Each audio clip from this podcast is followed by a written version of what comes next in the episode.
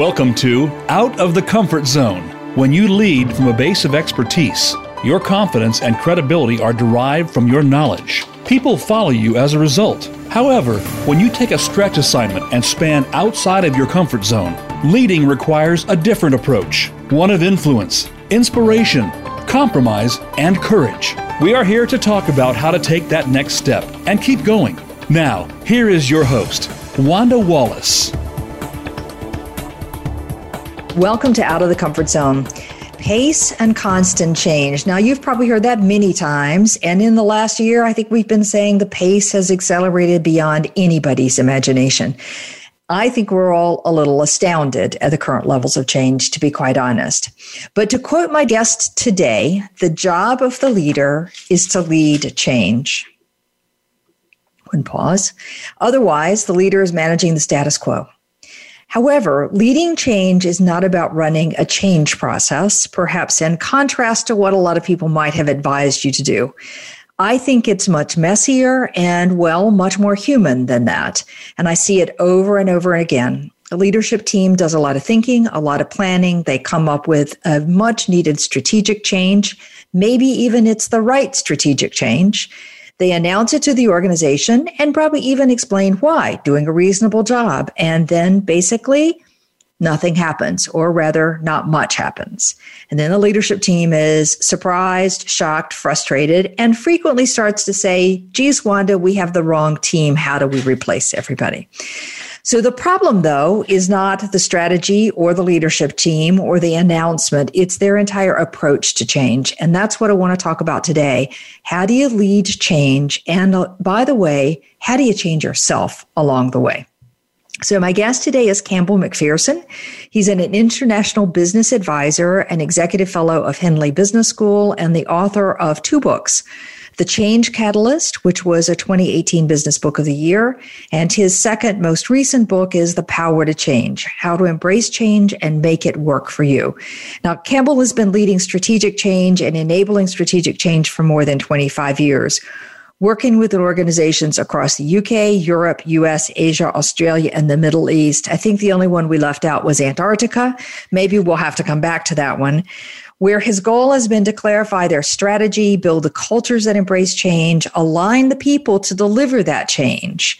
And he's worked with C as a CEO, strategy director, HR director, marketing director, e-business director, board member, change leader, business advisor, and NED on boards multimedia entrepreneur, and by the way, started his career flying jets in the Air Force. He does comment badly, but I think anybody who's flying jets and still standing can't have done too bad of a job of it. Campbell, welcome to the show. Thank you so much. Thank you so much. It's absolutely a pleasure to be here with you, Wanda. Thank you. Likewise, I am so looking forward to this conversation. Change is one of the things that I get asked so frequently about. It's a thing that I have a lot of passion about, both personally and organizationally. But why does it matter to you? Why did you start down this journey?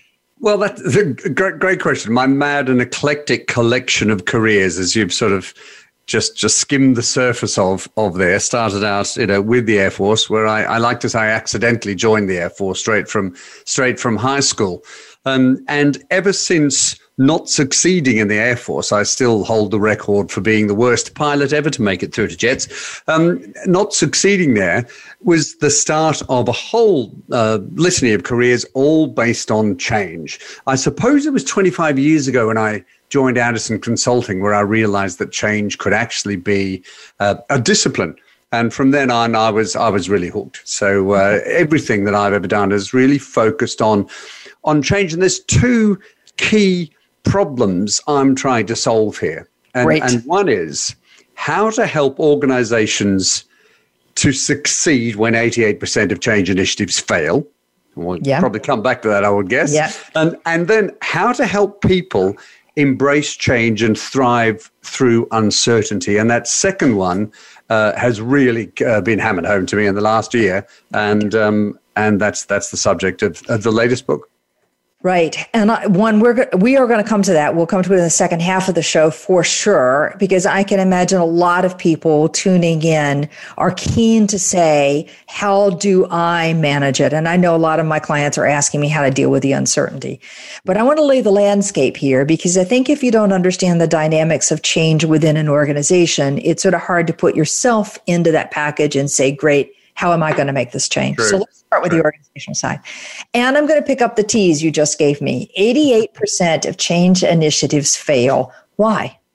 Well, that was, of course, 88% was from Bain and Co. back in 2016, and McKinsey's have talked about 70%. I think Kotter mentioned 65. And we can all agree that the vast majority of change initiatives uh, fail to deliver what they set out to achieve.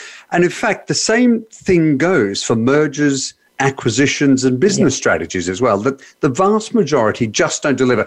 So why? That's a great question. And as soon as I, I asked myself that, I had the hook for my, my first book. And, and the first 10 chapters of The Change Catalyst go some way to try and describe why. And to me, it all comes down to leadership. It comes down to empathetic leadership. But it's, it's leaders, as you said in, in the introduction, leaders who are, are clear about what they're trying to achieve but not only that, why? And quite a few leaders do that, but only to a superficial level. So they might do the what are we trying to achieve? We they get the numbers right, um, but they don't get the narrative right. Or when they explain why, they get the logic of why we need to change, but they don't start to to have a look or even take any account of the emotional reason mm-hmm. of why we need to change. So a lot of the reasons, and I go through the top ten reasons why why people change in the workshops that I run, but but it's a lot to do with the fact that emotion trumps logic every time, um, and and that that leaders don't regard change as as an outcome that needs to be achieved through people. They look at it as a process that needs that can be achieved through logic, and it simply can't. Great. All right, I got in trouble this week. okay, again. With again, yeah, again, right. And what else is new with that story? But I got in trouble. I was doing um, a workshop with one of my clients around efficiency, and right. this notion of we have gotten meetings oh, we're just doing a bad job of meeting. So we've lost all the discipline that we ever had, and we're chewing up enormous amount of time and energy yep. and not getting anywhere and frustration. That was the, the flow. And one of the things that I was saying to this group of leaders is that logic is important. Yes, we have to do it, but it will never persuade anybody. That yeah. persuasion is an emotional process. Yeah. So here you are again saying emotion trumps logic. Now, with that particular character, I got a rather um, interesting exchange going afterwards about really? logic and missing logic and how important logic was and on. I don't want to say logic doesn't matter. Obviously, mm. we have to be logical, but emotion trumps logic. Tell me a well, little bit more about that. Yeah, logic's the bedrock, I would say. So there was a, a wonderful uh, study done by the Corporate Leadership Council back in 2004 of 50,000 employees around the world. And they came to the conclusion that logic is only 20% of the uh, will only get someone 20% of the way to actually be engaged in a strategy or engage or engaged in any sort of a change. And and to me change and strategy are, are sort of two sides of the same thing.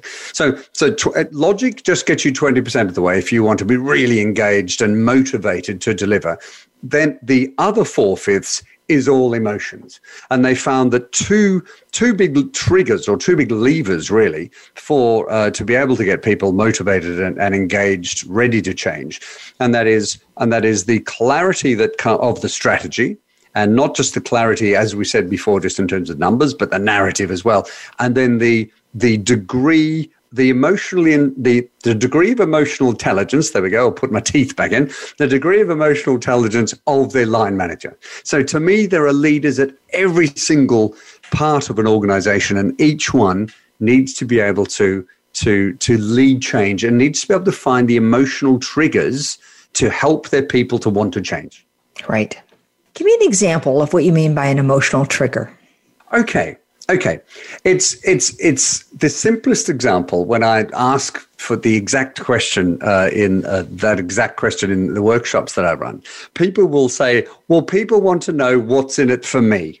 Right. and and that's that's probably the easiest way to do it. But they but but it's it's sort of lazy as well. So they'll want to know logically what's in it for them, but then they'll want to know that it's good for their status, it's good for their identity. There's a there's all these emotional reasons why I need to get on board, you know, with the change, and it's not all just individualistic, but it's it could be an emotional trigger. Could be um, that my value is I want to be doing something for someone else. I want to make a difference in the world. I want this business to make a difference, and those sorts of emotions are the sorts of triggers you need to find. And they, as a leader and as a manager, and frankly.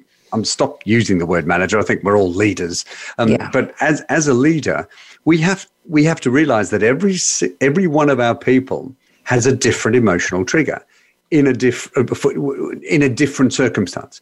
So we actually have to uh, personalize uh, and find the emotional triggers for each of, of our people. But it, it will be identity. It will be. It could be monetary, but it'll be identity. It will be. It will be the feeling of belonging. Uh, it, it, will be the need to to uh, to make a difference. And so everyone has a different trigger. Okay. So you use the word emotional trigger, and I often use the word drivers. Okay. What is the driver? Same idea that we're talking about. What is the driver that gets somebody really excited about being a part of something? for some, that's individualistic. For some, that's a belonging. For some, that's a sense of I've got a contribution to make. I can be a part of it. There's a lot of. You're right. There are a lot of different ones. Um, and if you flip it, they can also be barriers to change as well. Yes. Okay. Yeah. So say more about that. Well, if it, it, simply if we if um, if my values aren't aligned to what I perceive to be the values that are driving this change, then I'm instantly putting up a barrier mm-hmm. and I'm and I'm negative to the change. Mm-hmm. If if I feel that there's going my identity or my status is going to be affected negatively, um, then I'm negative to the change. I'm I'm instantly putting up a barrier. Um, and or or if I'm I've been forced to do something new. This big change has been forced upon me. And, and I haven't been engaged in understanding what are the implications of the change, or, or this is the first thing I've heard of it, then, then I'm instantly going to have negative thoughts. You know, we have more than 50,000 thoughts a day and 80% of them are negative. Right. So, so we, and it's an evolutionary, you know, uh, uh, throwback really, protection mechanism. But so we'll have negative thoughts. And if we're not engaged in planning for the change, if it's just thrust upon us, then we're instantly going to have put all these negative thoughts and negative emotions that that will be barriers to, to change. Now there could be positive thoughts and positive emotions if we'd been engaged in the first place. But if we haven't, that's the flip side. So right. you know, the our drivers and our barriers can often be uh, flip sides to one another.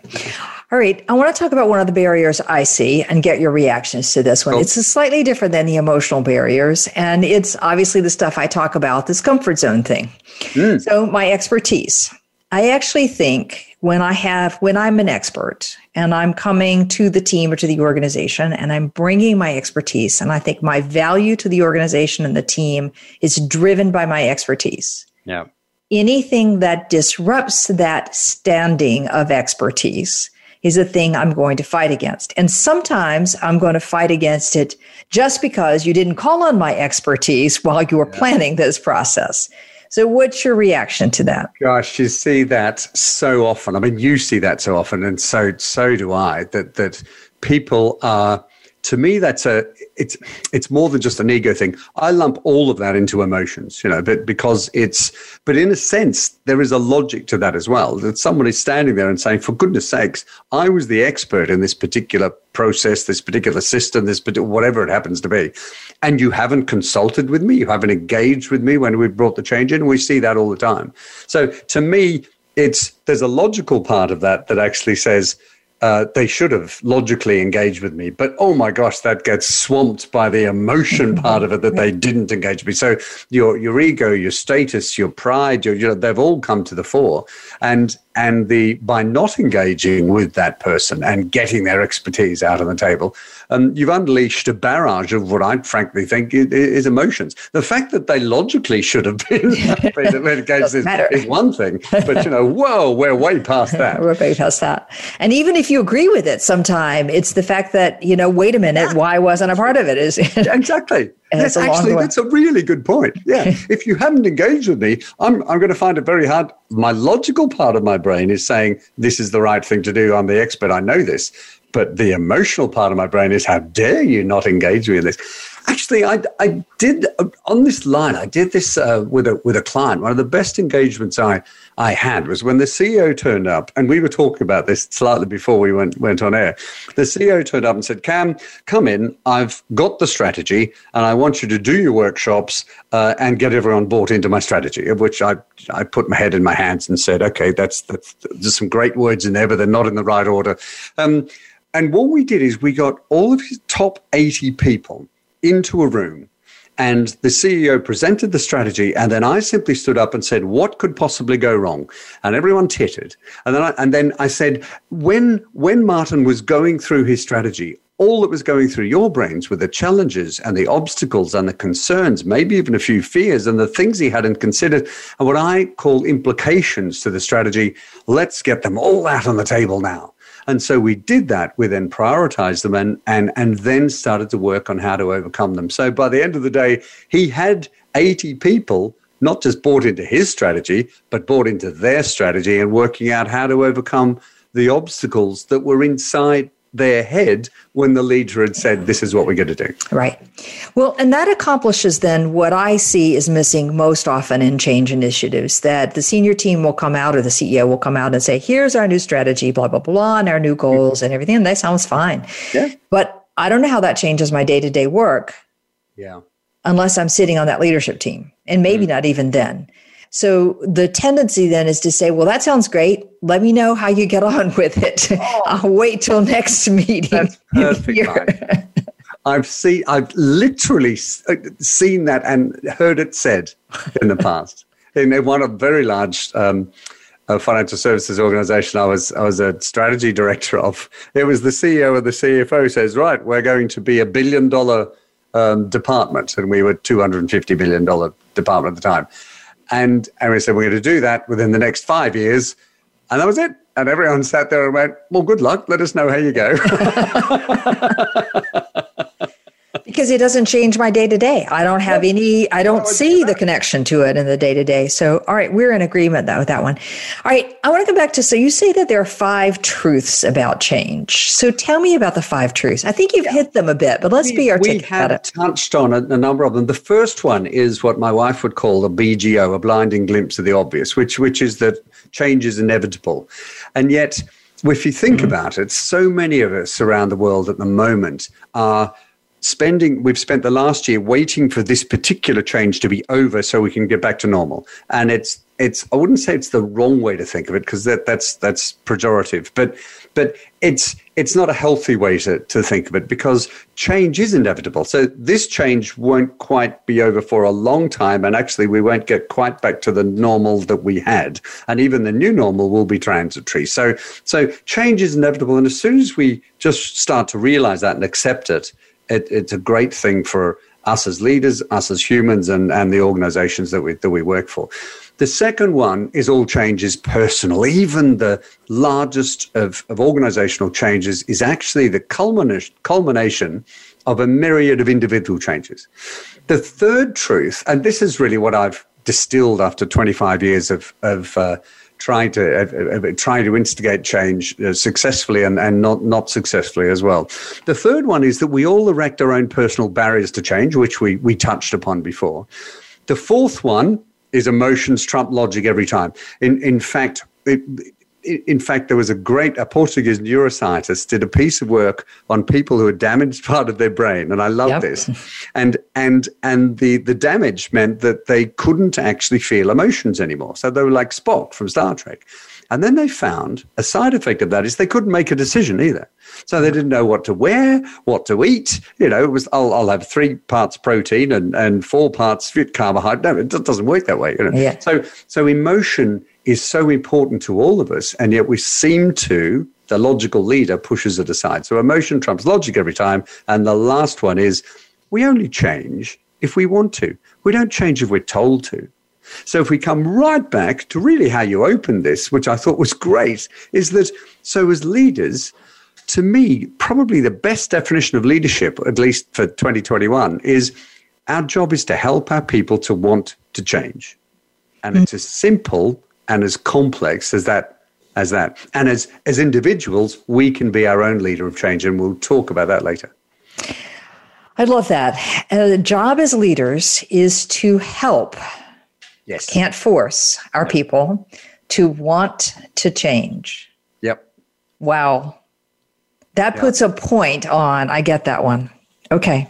All right. Before, um, in case the my person from this past week is listening, just for the record, we're not saying that you come out with a strategic initiative that you haven't done some analysis and logic on, but that when it comes down to persuasion, to getting people involved, engaged, committed, making change, emotion is going to win the day with a little bit of logic.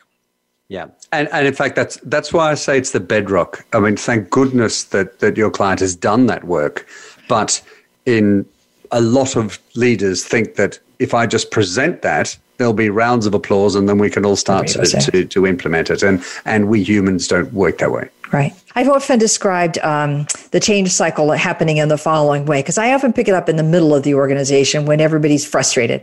So you have a senior leadership team who thinks about it for a while. They go away, they do workshops, they talk to consultants, they work out a strategy, they work around their own emotions, kind of a messy mm process. Yeah. And then they come out with an announcement, thinking that the announcement will now carry the day for everybody else because they are so smart.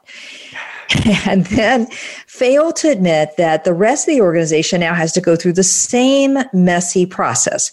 Why not this? Why are we doing this? Right timing, all the emotions, everything associated with it before they can catch up by which point the leadership team is on to the next change. Completely. Completely. Because the first one didn't work. All right, fair enough.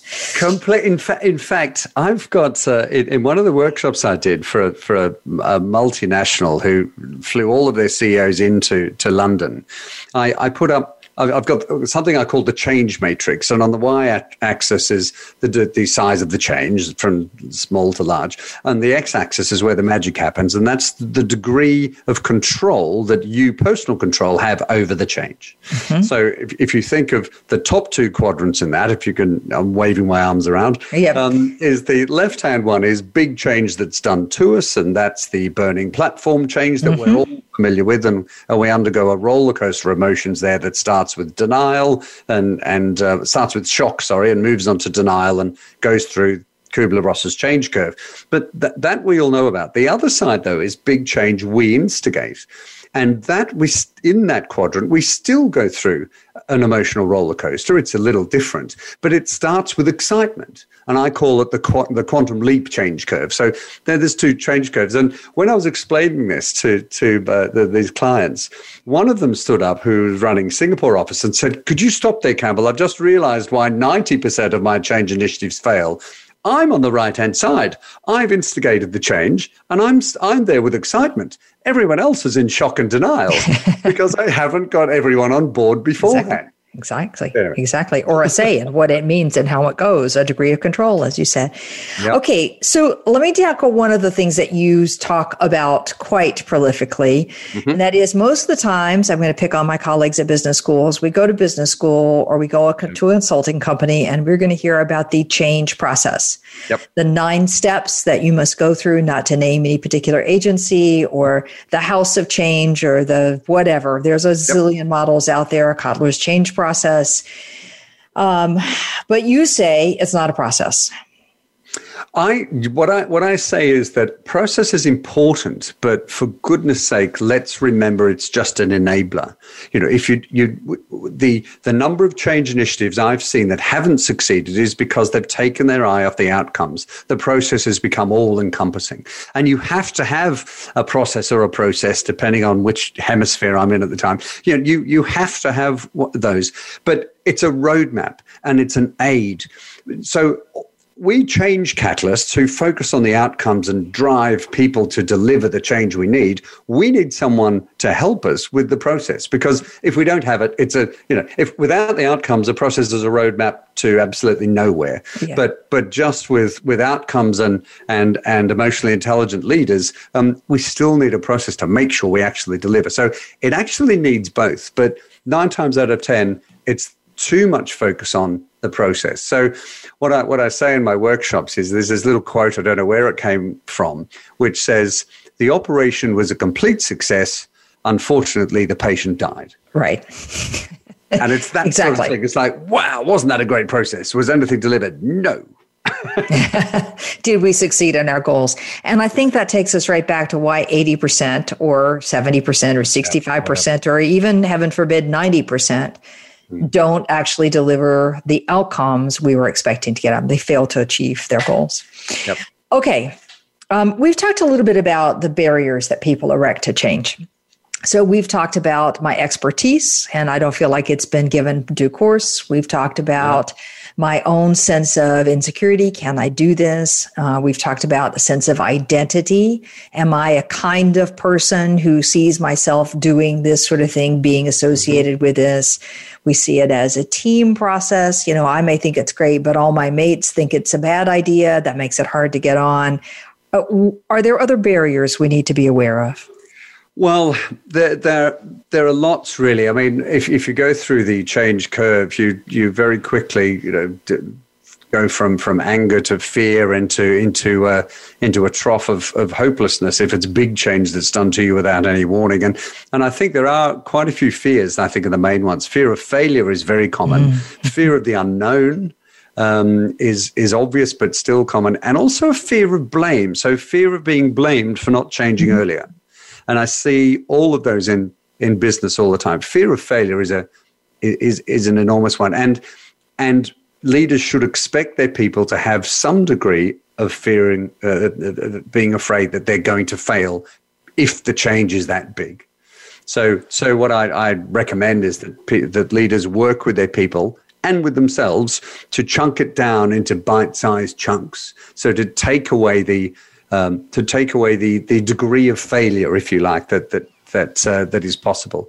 Actually, Ritz Carlton banned the word failure from their corporate lexicon, and they replaced it with glitch. And I thought that was fabulous because a glitch is something you can recover from, learn from, and move on. A failure is a bit terminal. But anyway, I, I, I, quite like that. Okay. So it's fear of failure, fear of blame, and and also fear of the unknown. So let's let's let's get together with the people and help to make the unknown familiar. Right. Uh, and, and to set people up to succeed. But the first step is to recognize that they will have some fears about this new change. Right. And saying the only thing we have to fear is fear itself is, uh, while necessarily true, doesn't actually get you very far in dealing with it. It doesn't. Yeah, I right. can nod and I go, yeah, that's great, but I'm sure. doesn't so help me with how I feel about it right I'm now. I'm a loser for being afraid. Yeah, good. Thanks.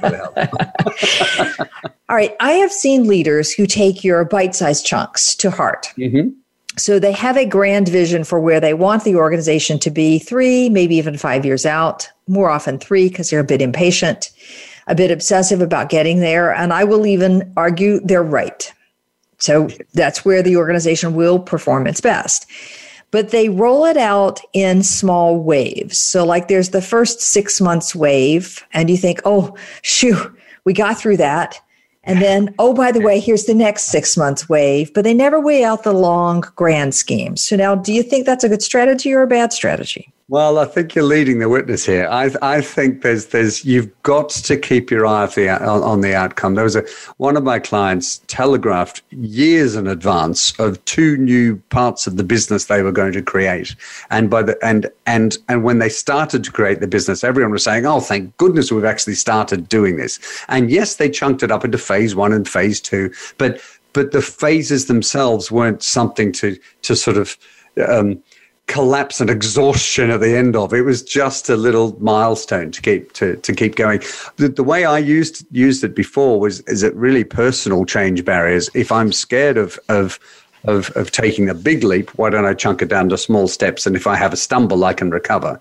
Um, but the same thing is true in true true in business. So it's it's setting people up to to succeed at every stage, but also it's being flexible.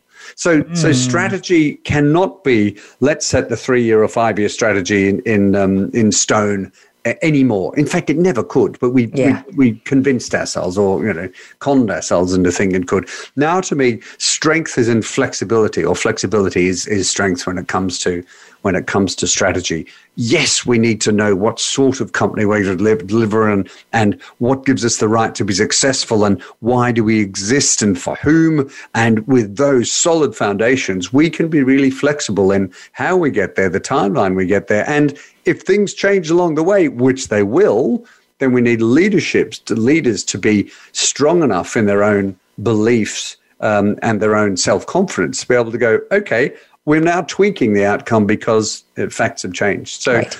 yes, flexibility is, is is strength.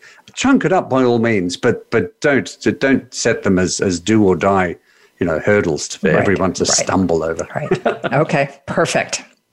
There's a lot to digest in this whole segment when you stop to think about it. So I'm going to start with a um, phrase that we opened with, which is as a job, as a leader, your job is to lead change. Otherwise, you're just leading the status quo. And we have to wonder what leadership is about there. And then I love your statement that the role of a leader is to help your people to want to change because people only change when they want to. Yeah. And I think the third message coming through of all of this one is not only is change a messy process, it's an emotional process. So you have to engage at the emotional level, which means at the fear level and at the excitement level, and give people a role to play in defining this change. Some portion of it, at least some degree of control, which you highlighted. All right, that is a, a one minute cap of what was a very lengthy conversation.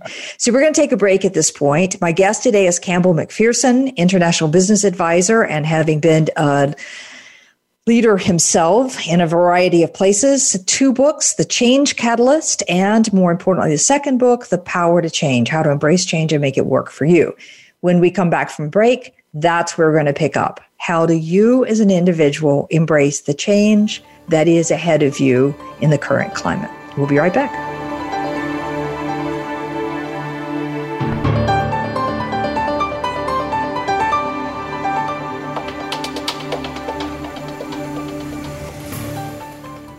This is Wanda Wallace, host of Out of the Comfort Zone. Do you find yourself in a role where your team knows more than you know? Are you struggling to see how you now add value? For years, I've coached leaders who have moved beyond the comfort zone of their expertise and have developed a methodology to help them make the leap and go on to do more. All of those tips are now packed into my new book, You Can't Know It All. Visit our website at leadership forum.com or tune in to Out of the Comfort Zone for more insight. If you want more information on the articles, books, coaching, and seminars we offer, go to our website at www.leadershipforuminc.com. You're sure to find some helpful links, videos, and more to help you create a winning strategy for your organization. Leadership Forum Inc., helping organizations get it and keep it. If you want more information on the articles, books, coaching, and seminars we offer, go to our website at www.leadership-forum.com. You're sure to find some helpful links, videos, and more to help you create a winning strategy for your organization. Leadership Forum, helping organizations get it and keep it. Hi, I'm Wanda Wallace, host of Out of the Comfort Zone. We have some amazing guests with some incredibly good ideas about how to take your leadership to the next level. But I find people are looking for more practical ways of implementing those ideas. So we've created an individual subscription service specifically to focus on how to apply. You'll find more about that at www.outofthecomfortzone.com. We have two additional subscription services, one for the social group that want to exchange ideas and perspectives with a group and talk about career advancement. And we have a master's level for people who want to take a deeper dive, all on outofthecomfortzone.com. We hope you'll join us. When it comes to business, you'll find the experts here. Voice America Business Network.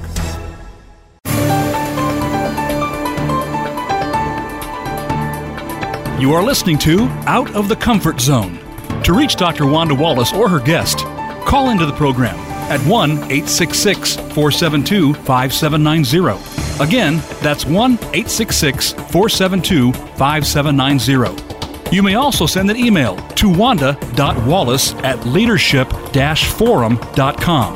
Now, back to Out of the Comfort Zone. Welcome back to the show. My guest today is Campbell Macpherson. The books we have been talking about first is The Change Catalyst, which is the role of the leader in driving change. The main hint from that one is it's about emotion. It's about engaging with your people at an emotional level, at their fear level, and helping them to want to change. Now we want to talk about the second book, which is The Power to Change How to Embrace Change and Make It Work for You, especially in the current environment. And I suspect for years and years and years to come, we're going to be facing increasing complexity, increasing chaos, increasing uncertainty as we all think about what it means to be back at work and what the new normal looks like, because I don't think it will be the old normal by any stretch of the imagination. Mm-hmm. How do we as individuals embrace change? Change. So, Campbell, here we go. I have my first question for you.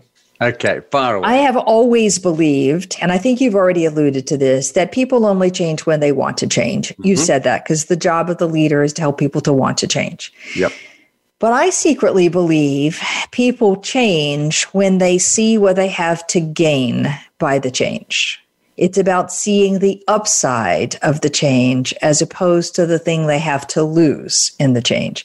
And to give you the hint, this is Kahneman and Tversky's research that's driving my thinking. Uh-huh. What's your view of that? Do you agree with me? Disagree with me? I really do uh, agree, and there's there's a, a, model that I use in a number of my workshops, uh, both the leading change ones and the embracing change uh, w- webinars and workshops that I run, and it's a it's a model from a from an Australian neuroscientist, actually called the SCARF model. Yeah. Um, and it's a similar, very similar sort of thing. And it's just a really nice little acronym. And it, it means that, that if, if your status, um, and your now I've got to remember what the scarf model actually is there. Um, the status, your um, I wonder what the state autonomy is the A, uh, relationships and fairness and I'll come back to whatever the C is uh, uh, later. But if these elements, these characteristics um, during the change that you perceive is is going to be boosted, then you will be more uh, aligned to the change. And and it's it's it's it's a brilliant model because it's so simple. But if you perceive that your status is going to be affected negatively, as we sort of said before,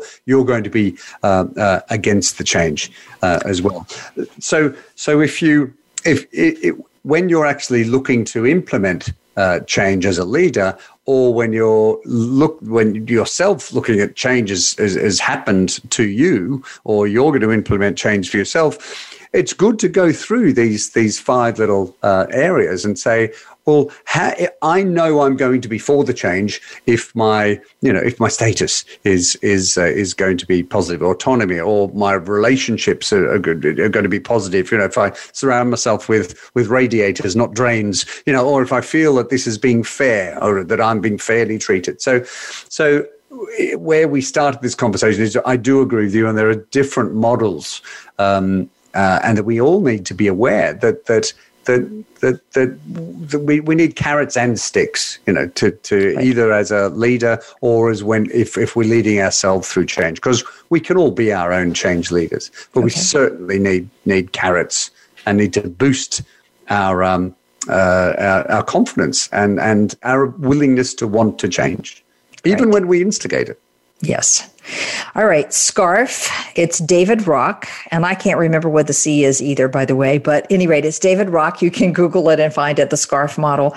And the notion that each of those are things that we all care about and want. Some of us maybe more so than others on some of them, but without those positives, we're not going to do the change.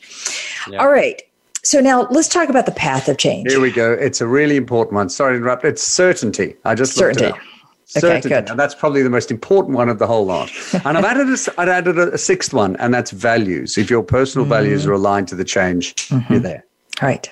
Right. That's also an important. That's back to where we were talking about about identity. Yep. Um, that it is the kind of person that that I see myself as. I think is really important there. Yep, okay. So let's say there's a big change initiative I may or may not be entirely comfortable with all of it. Let's say, you know, I feel like I'm losing something on the relationships. Let's say I'm losing something mm-hmm. on the certainty.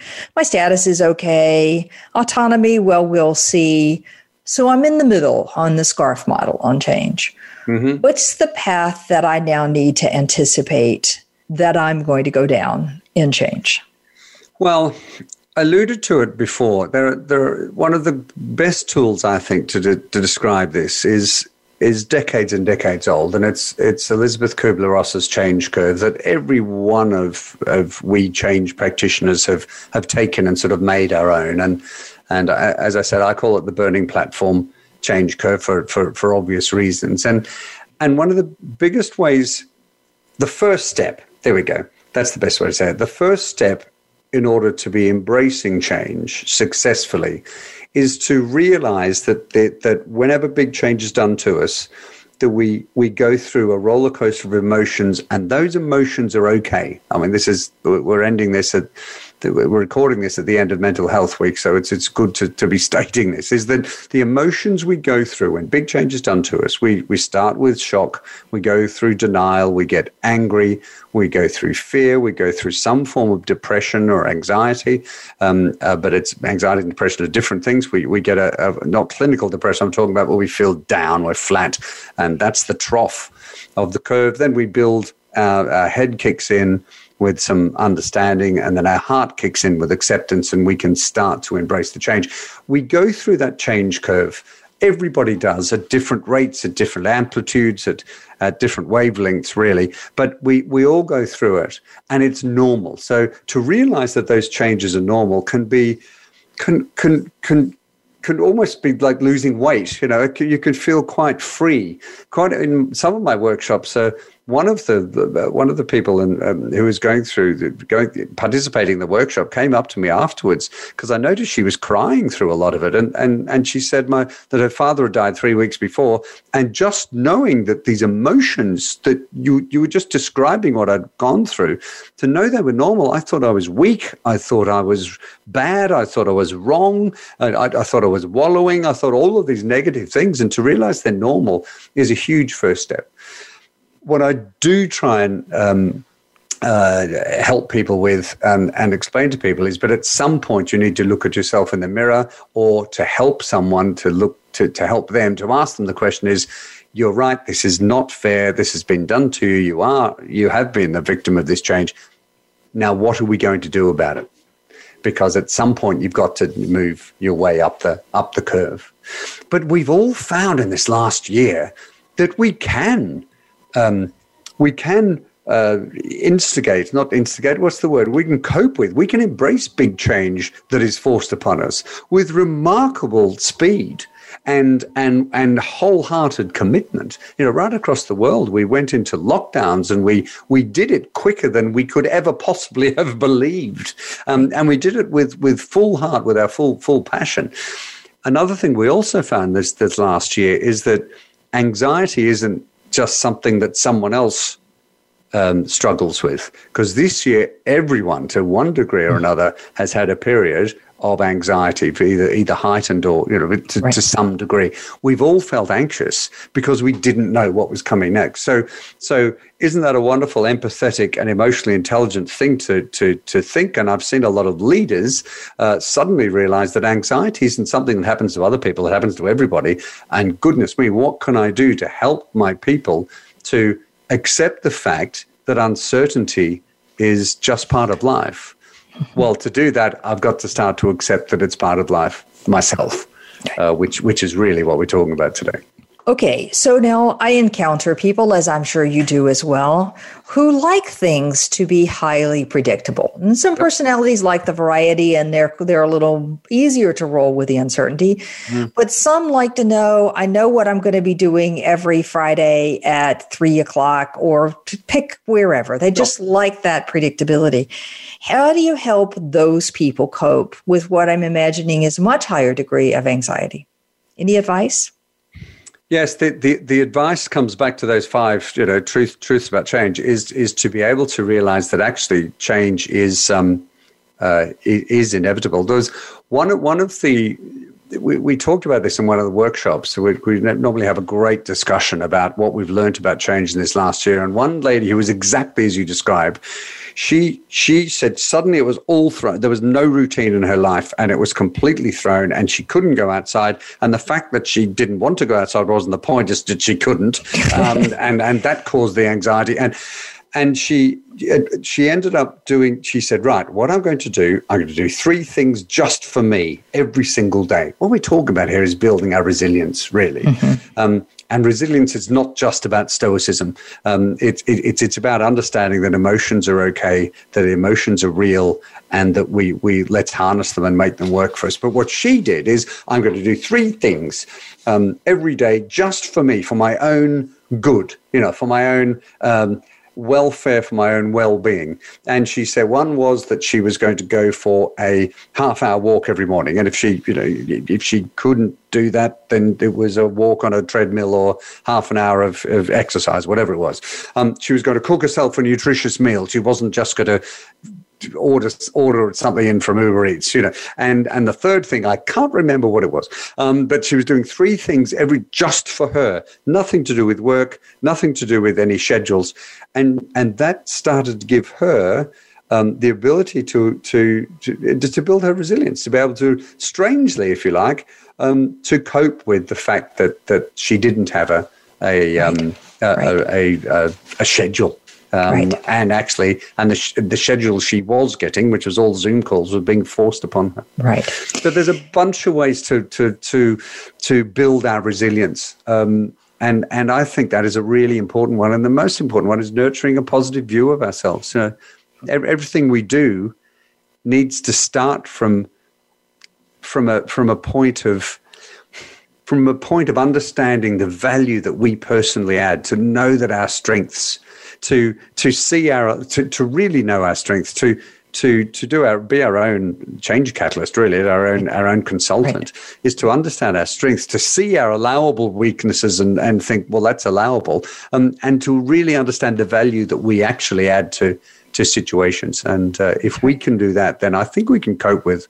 just about everything yeah. So, two things there that really stand out for me. One is like the lady who says, I'm going to do three things for myself. What you're pointing to is to people being able to say, yes, there's this change. It may be unfair. I don't like it. It may be to my disadvantage, but I am not out of control of everything. Exactly.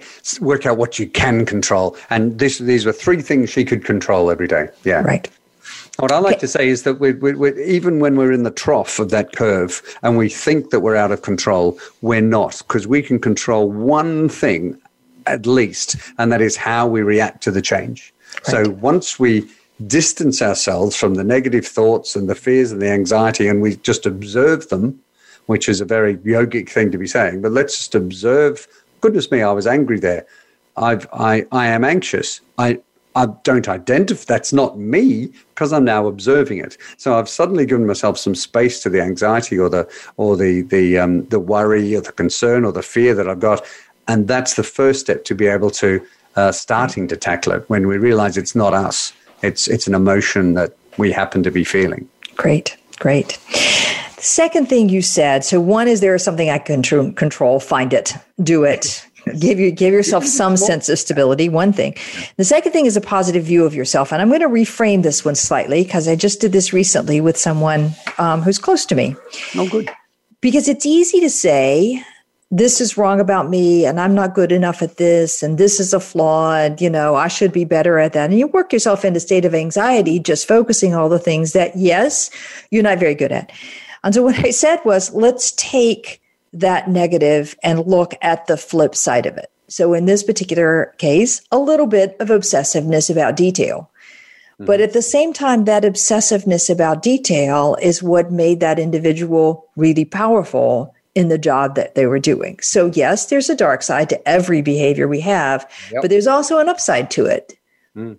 And it's, you know, you can choose to, fl- to focus on which side you want. And what you're saying is see the value that I bring and also, I think that what, what, what, we're, what we're both saying and probably have said is that I, I think our strengths are also our greatest weaknesses. You know, it's, it's the fact that oh, yes. I, I really like people and I like to be liked. You know, I really like people and I like building relationships. And the, the flip side to that is I really like to be liked a little bit too much. of course.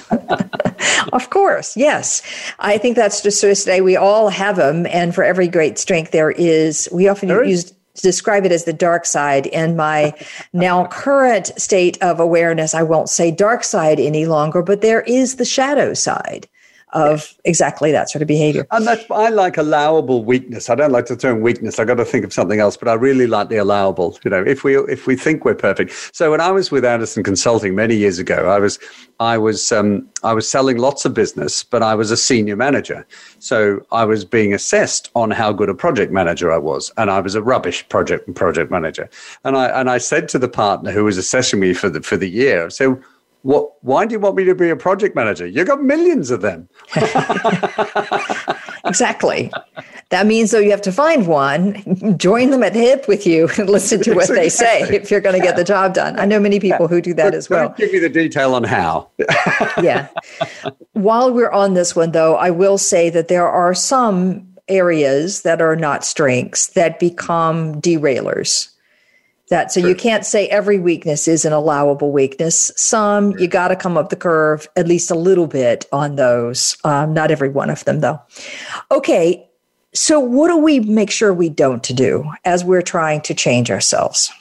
We don't we we don't base our hope on empty wishes.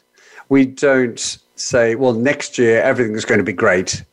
Um, or we say i'm going to do you know, you can't turn a monkey into an astronaut sort of thing. You know, we, we politicians all the time sell hope based on baseless wishes, and uh, and but but wouldn't that be great if that happened? And we, we tend to go along with it. It's a it's a, a human thing. Well, we we can't con ourselves. So let's not con ourselves. Let's let's fully understand what our strengths is and where the value is that we add to our relationships to to to our uh, business to ourselves um, and then we can base our plans, our future. I wouldn't say hope, you know, hope, positive hope, hope based on not on empty wishes, but on actual and an understanding of your strength. So let's be honest with our with ourselves, and and and then we can actually look forward to build on our strengths, to leverage our strengths, to know where we need help to either improve our weaknesses or to plug them.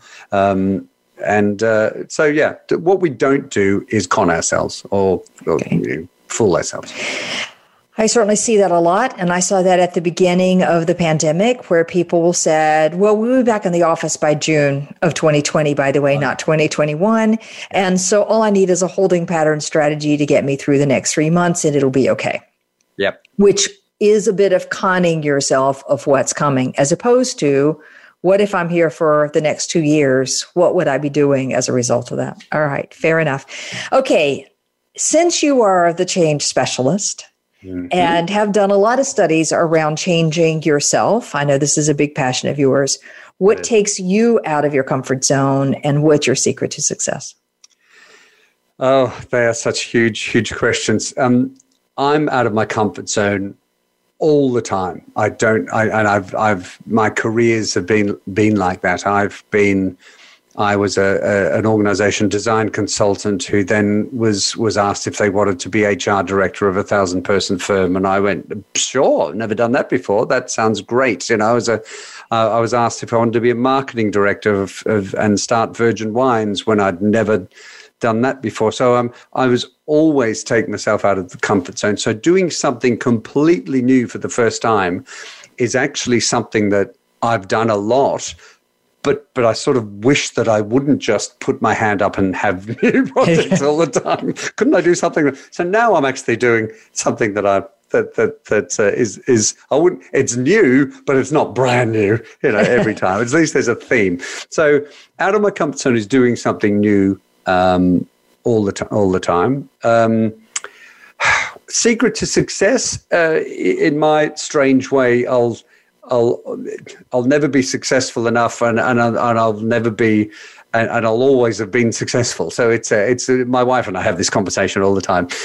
The the secret to any success is self belief and a support network. The number of people I've seen with self with confidence over competence, if you like, but with self belief and a support network. I, for for the third book that I talk about some other time, um, I spoke. I've spoken to a lot of sports associations of sports people, and they help their sport people to move on, change careers at ages 20 and, and 30. Mm-hmm. And one of the biggest things that they do is they surround them with a support network of, and they help them to say, who is your support network and who's your coach? Is that your family? Is it, is it, the, who, who can you rely on um, in times of the, who, if you, what skills do you need to develop? How are you developing them? Um, mm-hmm. And it's mm-hmm. the, the idea of support network goes hand in hand with self belief. And I think that's the secret to any success, to be honest. I think it's hard to have self belief without some support network. Yeah, I agree. And it's also hard to have a support network without some self belief. They're a very cyclical relationship. But I can't tell you how many people I watch trying to push themselves into an uncomfortable space and mm. don't think they should ask for help. And I don't mean like Maya I can't do it just ideas even. Completely. I mean so many people who have been promoted i call it the rabbit in the headlights you know look um, in that they've been promoted and they they can't admit to themselves that they've never done this before so therefore they're not quite sure what to do. Uh, and what i tell leaders is when you promote people set them up to succeed, give them the support that, that, that right. they need. And we need to do that ourselves as well. Okay. All right. Perfect. Campbell Macpherson, it's been great to talk to you today. And Campbell's my guest. The books we've been talking about, The Change Catalyst, and the second book, The Power to Change How to Embrace Change and Make It Work for You. I still think my takeaway for the entire thing is the leader's role is to help your people to want to change, mm. which means it's emotion, it's about fear, it's about that emotional cycle, and it's about helping people see what they can do on their own behalf. So thanks for joining us. An absolute pleasure. What a great right. hour. Thank you. Thank you. Join us next week for more wisdom and getting out of your own comfort zone. And if you want to know more, check out our subscription service at outofthecomfortzone.com. See you next week.